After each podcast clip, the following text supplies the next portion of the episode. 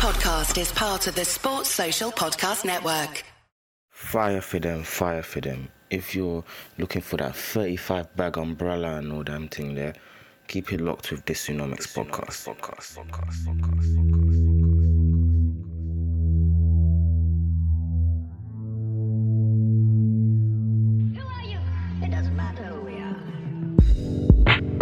Yo, what's going on, people? Welcome back to another episode of Dysnomics Podcast. I hope you've had a great weekend and week so far.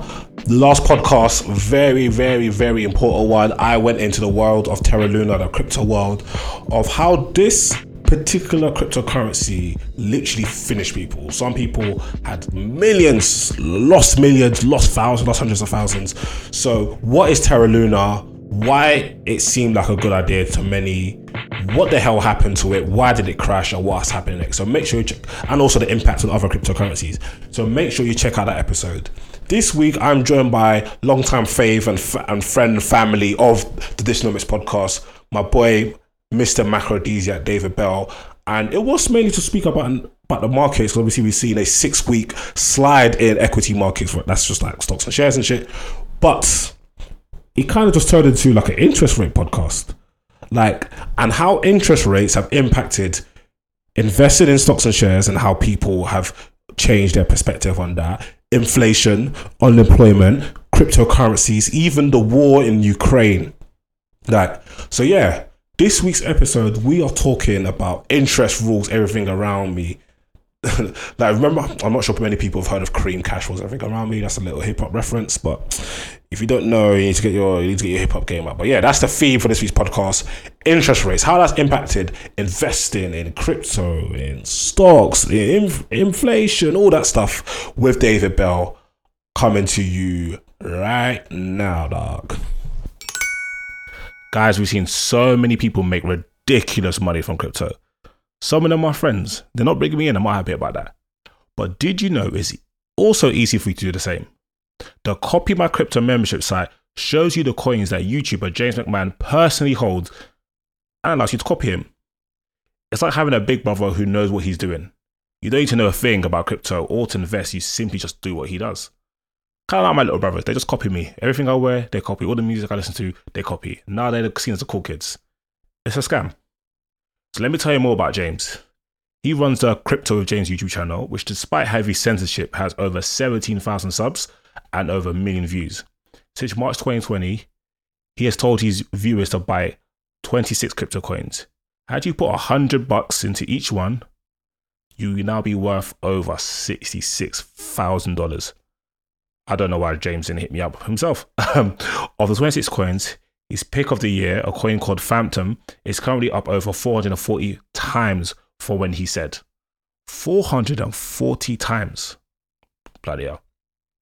That one call alone has retired a couple people, including people in their 20s and 30s. Remember, this is public knowledge. You can go on YouTube and verify this yourself. So don't think that this is a big scam. You go check.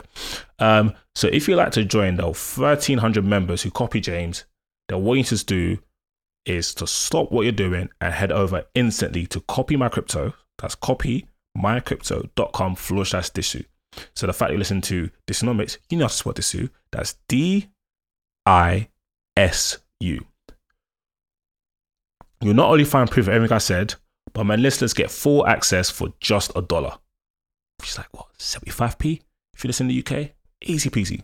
You won't find this anywhere else. You won't find this offer anywhere else, but you need to move quick because this offer ends soon. You can't come and DM me on Instagram or Twitter. Oh my god, this offer's gone. So that's copymycrypto.com forward slash DISU. So that's copymycrypto.com forward slash DISU. Don't take this offer lightly. It's a real deal. Go visit the site right now, ASAP. Hi, it's MXM, and listen to the Dysonomics podcast because it's lit. It's lit. It's lit. Yo, what's going on, people? You're welcome back to another episode. And my favorite guest, you must be the most. You must have the most appearances. Like it's like the basketball. You have the most all star appearances appearances on the Dysnomics podcast. I'm joined by Mr. Macrodesiac, my guy David Bell. How you doing today, bro? I'm all good, man. How are you? Yeah, not too bad, not too bad. So it's been a quite interesting couple of weeks. Well, several weeks, but especially recently.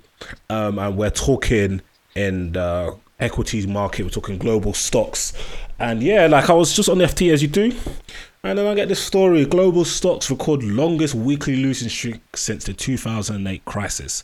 So it was a six straight week of decline in FTSE All World Index, and people think that this reflects the fear of inflation followed by recession. We have um, the S&P 500 index falling. We have Nasdaq falling, and obviously we've seen crypto stuff going going absolutely crazy. So maybe we could talk a bit about that. But yeah, so if, like I remember having a conversation with um, a gentleman you follow as well, um, Dr. Leroy, and he was like, Do you know what? He doesn't even invest his money. He just thinks cash is king. He's just keeping his money. But yeah, it's a very interesting time. So I would like to hear your thoughts. So, what have we been experiencing in the last few weeks? Is it a big deal? And why have we been experiencing these things? Well, to put it um, simply, um, interest rates, uh, inc- well, interest rates and asset prices are negatively correlated, right? So if interest rates are going up, um, uh, asset prices, specifically high beta, which is kind of the more more volatile. Um, Hello. Obviously, can you still hear me? Yeah. So repeat that last bit. Sorry, it went. Um. Oh, sorry. So high beta asset classes are even more negatively correlated to uh, interest rates. So if interest rates are going up, So when you say hard um, hard beta, what does that mean? So high beta is basically assets with uh, a higher volatility. Um, you might see really rapid increases in the prices, but at the same time, you're going to see them very, very sensitive to changes in market regimes or market uh, conditions, um, specifically around interest rates. So growth stocks, for example. Um, growth stocks are basically judged on the extent to which you know their potential exists in the future. And their potential in the future has uh, is basically bigger when interest rates are lower. So if interest rates are lower um, you know the prices are going to increase, which we've seen over the last two years.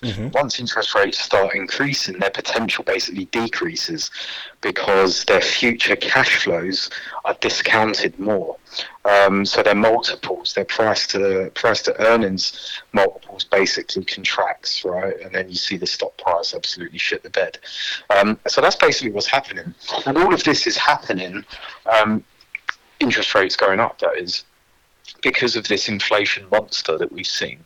Um, so the inflation side of things comes through all of the fiscal transfers we've seen. So in the US, we've had stimulus checks. In the UK, we've had people not going to work and going on to furlough. Um, we've seen, you know, lots of uh, grants being given out to businesses. You know, what, what was it? The the, the Bounce back loans loans. that we had bounce back loans, that kind of thing. So all of this contributes to an environment where really in the conditions that we had, we probably should have seen, you know, a massive, massive recession.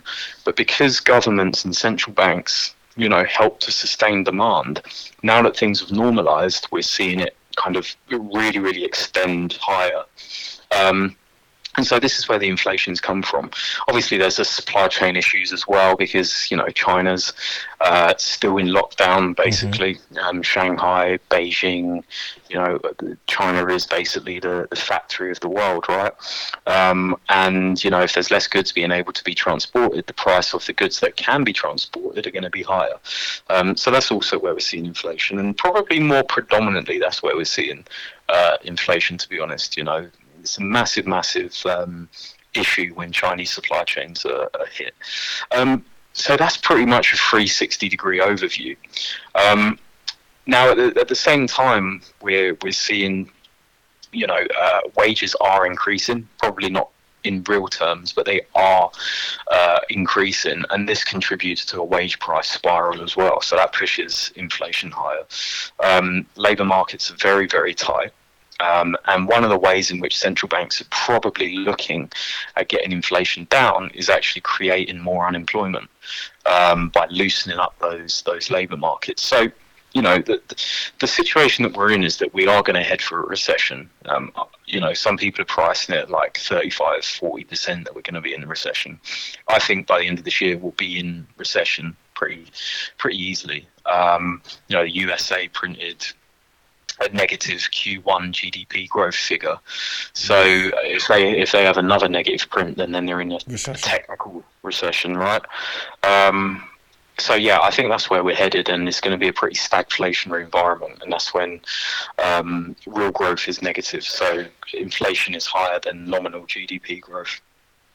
Okay, so so, so some things like the audience may not be as aware of. So like, talk to me about what um, recession is in the, simplest terms, and also stagflation. So recession is uh, a technical recession is when you have two negative quarters of GDP growth, um, and you know a, a full-blown recession like we saw in 2008 is when you see you know a continued sort of decline in uh, employment numbers, when we see the, the continued decline in growth numbers, um, you know, consumer confidence, business confidence, that kind of thing. Um, so it's more of a prolonged thing, whereas you know, a technical recession is more sort of just so there's an objective definition. Um, stagflation, as I said, is is when uh, inflation is uh, greater than real GDP, uh, sorry, nominal GDP growth. So the real um, the, the real uh, GDP number is negative. Um, so that's kind of when you start to get to a stagflationary environment, um, which isn't good you know you've got prices increasing at a greater uh, percent than than uh, than GDP growth. Okay, so that's so listeners are thinking, raw, like this is kind of doom and gloom, and it kind of seems to be that way. Obviously, um, recent weeks, obviously, I haven't spoken to you for a minute, so obviously, we saw the Bank of England come out in recent weeks and warned of that we're heading towards recession. They've also cited that they believe inflation the percentage of inflation could hit double double um, double digits, so ten percent, and they've also um, they also rose the rate of interest. So what I want to ask you a question about so is that so do you what do you think the central bank should do? So they've increased inflation to one percent, um, which is something the highest for a long period of time. Um, I remember reading a few weeks ago that Chancellor Rishi Sunak believes that the Bank of England could um, raise inflation to 2.5% at some point this year. So, what's your thoughts on what they should do, and and also give me your thoughts on what they actually did and how it impacts the economy, and of course, um, the equity markets, which people I know listen to podcasts want to invest in or are currently invested in. So there's a couple of uh, different things there. Um, with regards to the two and a half percent number, are we talking about interest rates or inflation? Oh, interest rate. Okay, right, okay, got you. That's my fault, but just wanted to clear that up. So, um, see, I'm I'm of the opinion that central banks' uh, policy is focused on the wrong thing. So they focus on you know price stability, a certain inflation metric. In the UK, it's two percent plus or minus one percent. So between one and three percent is basically their target for annual inflation, right? Yeah. My thinking is that they should. Uh, they should have inflation as maybe a second or third priority. And what they should be doing is targeting nominal GDP. Um, and the reasons why I say this is that inflation is can be quite an arbitrary number. Um, you know, there's there's many criticisms of the CPI basket, so the Consumer Price Index basket, which inflation is based off of. Um, but at the end of the day, what really matters is whether the economy is growing well. You know, you can have you can have a CPI of of two percent, but you know you can have a growth rate of one point nine percent. You know, I think that matters much much more. Or you can have, you know, a growth rate of ten percent and inflation at eight percent. What would you rather? Do you see what I mean? So um, I, I think the nominal GDP targeting way is probably better. And you know, the the the Fed recently, the U.S. Federal Reserve, they've kind of moved to a, a system like this where they've introduced uh, average inflation targeting. So they take a longer term view on inflation, and they don't mind if over if inflation overshoots their target of two percent. They don't look at um, they don't look at plus or minus one percent like the UK. Mm. They're still quite similar to the UK's in that respect. Um, so I think you know they, they are edging towards it without explicitly doing it. Um, but I think it's kind of the, the smartest way to do it because at the end of the day, if people's incomes um, and incomes, wealth, and general, you know, uh, standard of living is increasing, then I think that is the primary thing to aim for, not some arbitrary, you know, two percent inflation figure. Um, because at the end of the day, we're we're unlikely to get a situation like we are now, um, where inflation is, you know, massively, massively overshooting. If the government didn't, if global governments didn't respond in the way they have to this pandemic, then we wouldn't be at this uh, in this situation, right? If you think about it now, you know, yes, we've had vaccines and all of that kind of thing, but um, you know, COVID's still out there. Yeah, hundred. It's not like it's you know, it's not like it's any less dangerous or any less uh, or any uh, sort of less potential to mutate and all of these kind of things. There was recently something that came out that said that there's new variants and they probably um, aren't effective. Uh, the vaccine probably isn't effective against them. So you know, are we going to be in this endless cycle of locking down and thinking? I don't think so, because there's no appetite for it. So you know. I, I feel like if we were to have targeted NGDP, we wouldn't be necessarily in this mess. Yeah, we are in a bit of a mess right now. So obviously, I want to talk about like uh, the investment perspective from this. Obviously, you're macro, you're Mr. Macrodesiac. You obviously have a newsletter. You trade. Like this is this is your this is your bread and bread and breakfast. Is that the correct Yeah. term? Is it bread? No, it's no. This is your bread and butter. butter. Sorry, I, I mixed bread and breakfast and bread and butter. You know what I mean? Not very British right now. Um, but, but um, yeah. So I ha- I've had like lots of questions over the over the weeks, but when I asked for questions, just nobody nobody responded. But one thing is that one question is this: with high inflation, and obviously we're seeing the FTSE, the S and P, Nasdaq, even crypto, which I'll talk to a bit about later, like having um, downturns right now, and we're in this high inflation, and uh, interest rates are creeping up. What's your? Is it is it a bad time to invest, or is there still opportunities for people to invest? Like, what do you think? Um, look, I mean, uh, with interest rates going up and markets so sensitive to interest rates, I, I mean, I'm short German equities right now. Um, I I'm still in my passive stuff. Um, I'm still like 75 percent uh, long US equities because I'm not, I'm not looking over the next year at it. You know, I, I for that for that portfolio, I look at it from a much longer term perspective. So I reduced 25 percent just to be able to free up some cash to buy some bonds, basically, um, which are down at the moment. So probably not the best fucking thing to do, but whatever. Again, long term, I don't really care. Um, but right now, for your everyday person, you know, I, I do see equity markets going lower because the Fed is, uh, that's the Federal Reserve once again, is so hawkish. And what that means is that they're really, really committed to fighting inflation. Um, and that is not good for risk assets. So right now, I um, I'm not of the opinion that it's kind of an optimum time to invest. If you are looking at a really long time horizon, so say you're looking at maybe a SIPP or you know um, a type of pension that you might have, um, you can unlock in retirement, then it's always a good time to invest. But for people maybe looking at a shorter term time horizon, you know, probably not. It's probably um, it's probably better prudence to you know be a bit more patient, wait for central banks to get their rate hikes out of the way, um, wait till they indicate that they want to cut. Now, this probably isn't the best, you know, might be difficult for the everyday person to discern Of course. when uh, the, the optimum time is when central banks want to cut again.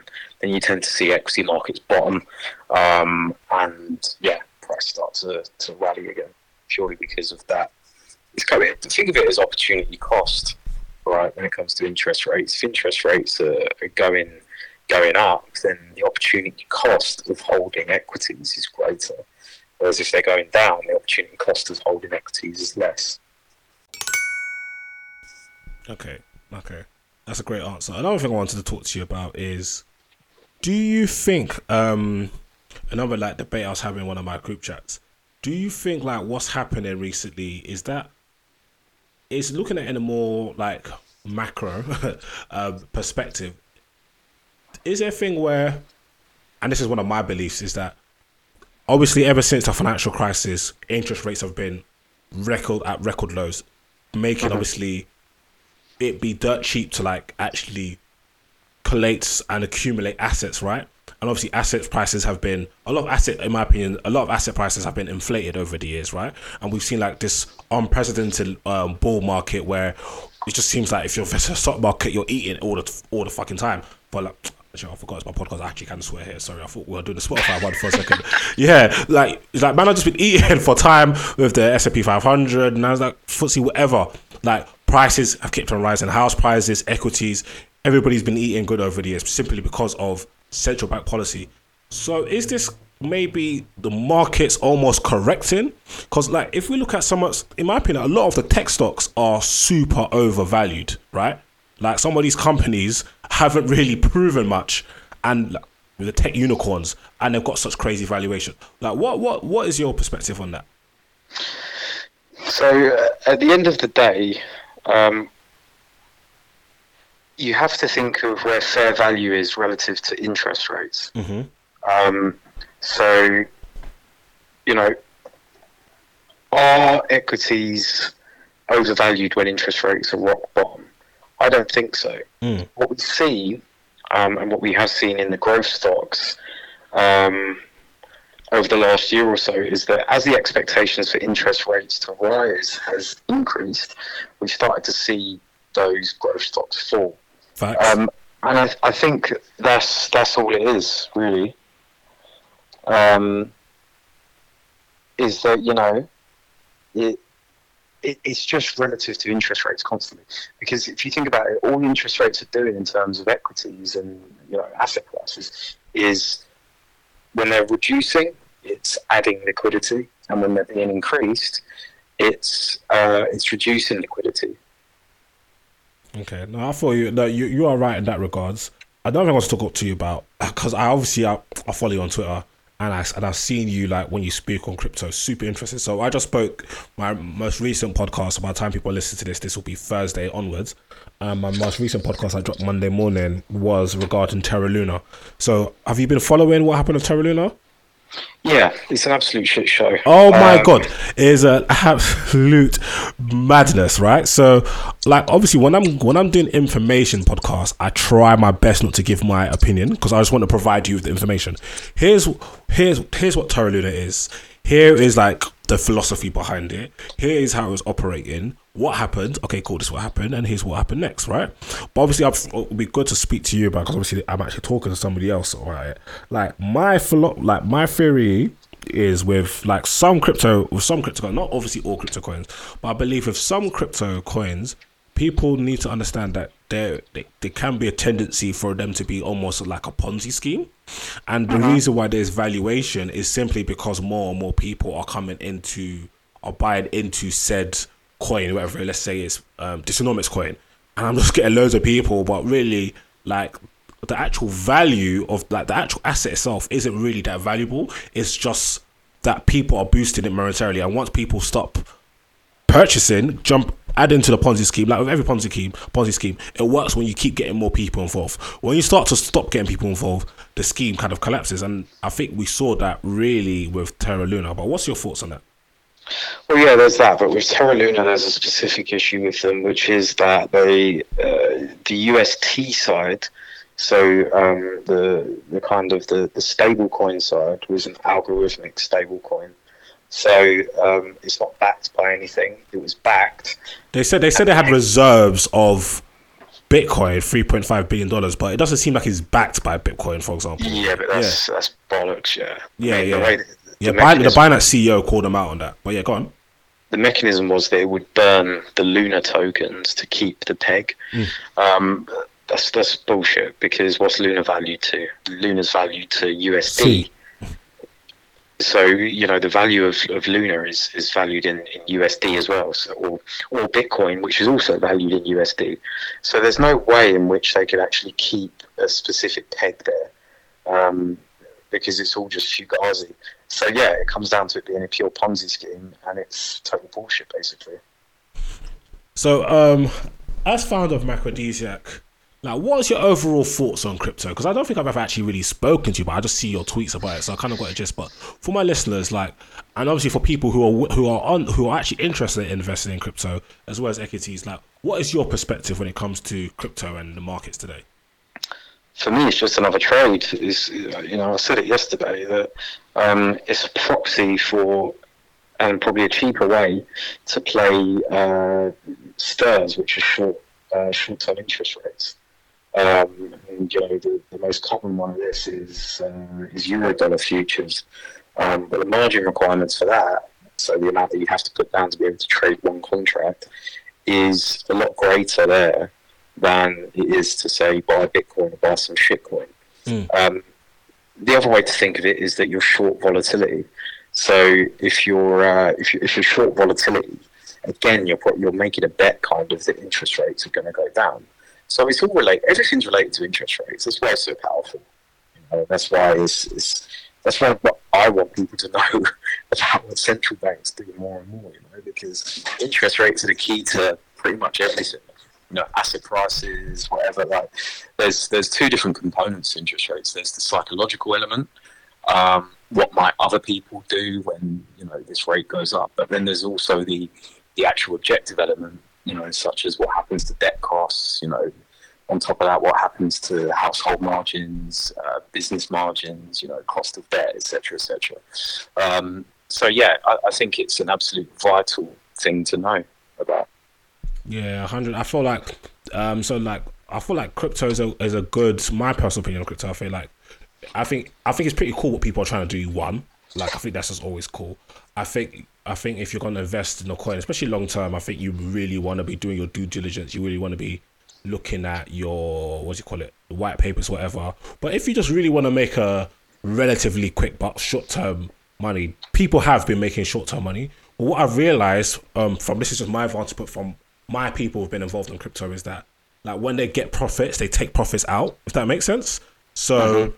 it's kind of like you're kind of really kind of trading. You're rather than like, oh, I believe in Pepsi, so I'm going to invest in not Pepsi, Coke owned Pepsi, I think, whoever. I believe in Apple, for example, as a company. So I'm going to hold some Apple stocks. I'm going to hold some for 10, 15 years because I believe over 10, 15 years, they're going to keep growing, blah, blah, blah. I feel like mm-hmm. um, from what I've seen from people crypto, they like especially as you described in some of the shit coins that they're using this as an opportunity, as a proxy to actually make some short term money, especially when interest rates are like this. And I think like it's a good idea. But like I saw, I'm not sure what you saw. I saw so many people, not so many people, but I saw lots of like tweets of so many people who had tens of thousands, hundreds of thousands, some people even millions that were literally eviscerated in Terra Luna, which is crazy to me. No, no. Um, you know, I, I have my sympathy with them absolutely, but if you couldn't see from the outset that it was completely broken, then I'm I'm not sure um, what you're doing. I understand that low interest rates provide like a nice veil for shit to you know kind of rise and, and become popular. Um, but at the end of the day, you know, you still got to do due diligence on everything that you you invest in. You know, it's the only way to really succeed. So, yeah, I've got my sympathy, but at the end of the day, you know, it's just another trade from my perspective. Okay, okay, okay. So, um, okay, so I had a bunch of questions I had to ask you. Okay, okay, cool. Boom. This one I wanted to ask, speak to you about. So obviously, we've seen the war in Ukraine has been going on for ages to the point where it's not as prevalent in the news cycle. I think I'm probably gonna do uh, a catch up pod on the war in Ukraine. Obviously, people have different perspectives. My perspective is that this is Putin being like, boy, do you know what? Fuck the West, and also like a bit of like, oh, protectionism, a bit of like, do you know what? I kind of want to bring back the, the glory days of the Soviet Union, kind of like how we want to bring back the glory days of Man United, but with different means. Do you know what I mean? But um, yeah. how do you think this prolonged war in Ukraine is going to impact the markets? And I think I saw a story earlier um, today that um, like obviously the European stock markets being mixed um, as NATO prepares to admit Sweden and Finland, and I saw and I know I saw some things about um, Russia saying it's basically some thinly veiled threats about Finland and Sweden joining NATO or whatever. But what's your thoughts on the impact of the war in Ukraine on markets and also the most recent news of Sweden and Finland like getting close to joining NATO? Well, I think the biggest issues with war is that it creates dislocation and uncertainty, right? Facts. So, good good example of this is uh, India's banned wheat exports because of the uncertainty. So, Ukraine and Russia are two of the world's biggest grains exporters, right? Um, so, India has now banned its domestic exports because supply chains in wheat are pretty messed up. Um, you know, wheat price at the moment, if I just get it up here, uh, look. Where are we? Wheat futures. Uh, they are at you know twelve thousand uh, one thousand two hundred and forty seven dollars forty a bushel, which is the second highest price ever. So, um, and the, the first highest price, by the way, was in uh, on the eighth of March of this year. So, you know, bread price is extremely, extremely high. Bread's probably the most commonly eaten food globally. Um, and if you if you remember the Arab Spring, that was all about uh, bread prices specifically.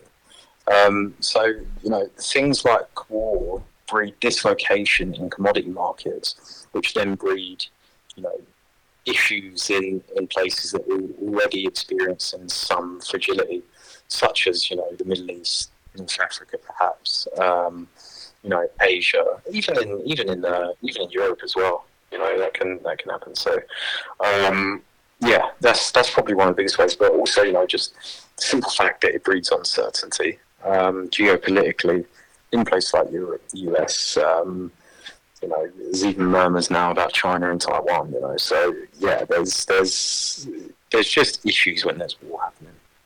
Of course, of course. Well, boy, I don't think I'm. I think I'm. Out of questions. David, you've been a pleasure, and the, I think the theme for this pod is that interest rates. That's just a theme. Like the impact, everything. The impact crypto, the impacts investment, the impacts of like everything, like inflation, unemployment. Like everything is just so tied.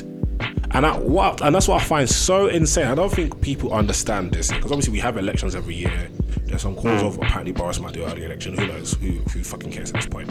Um, but the people who are actually unelected have so much power in this world. Oh yeah, absolutely. Do you know what? We actually need to do a central bank pod. We're gonna we're gonna have to do that. We have to. Yeah, It's let's it. insane. They're unelected. Like the ECB, the Bank of Japan, the Fed, the Bank of England have so much power over what happens in the economy, which in fact impacts what happens in the world. It is absolutely bonkers, and these people are not elected. Yeah, but then again, you know, it's kind of a, vicious cycle because how do you get an electorate who doesn't understand? Yeah, of course. Like, central like bank does yeah. central bankers. You know, it's, it's a bit it's a bit different to politicians when there's politics is very narrative focused. Yeah. When it's central bank focused, and you know, there's there's a lot of different uh, economic specific things to consider. It's, it is a little bit different, but at the end of the day, all I want to do is get people's knowledge up of, of central banking, why it's important, and same as you, you know. Yeah, facts, and, and that's what I've been trying to do. But yeah, it's just it's just interesting that that's just how the cookie crumbles. But yeah, David, thank you so much. It's been a pleasure, and yeah, people, any questions for us, just like hit me up, and I'll divert it to David, and I'm sure I'll have him on soon. But yeah, Sports Social Podcast Network.